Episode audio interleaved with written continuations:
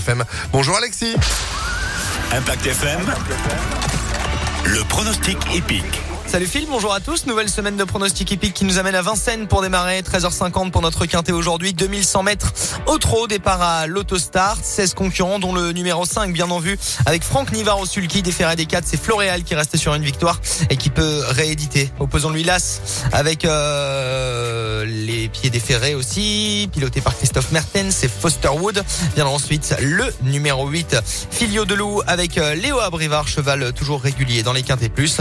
Enfin de Paris en bout de combinaison le numéro 4 Flash de Véli ainsi que le numéro 2 l'entraînement redoutable de Sébastien Garato c'est Falcon d'espace 5 As 8 4 2 et 12 en cheval de complément Fogo Pico qui reste sur une disqualification mais qui est à racheter dans cette épreuve 5 As 8 4 2 et 12 pour aujourd'hui Paris-Vincennes 13h50 demain rendez-vous avec du plat cette fois-ci à la même heure. Et du côté de Chantilly ce sera le prix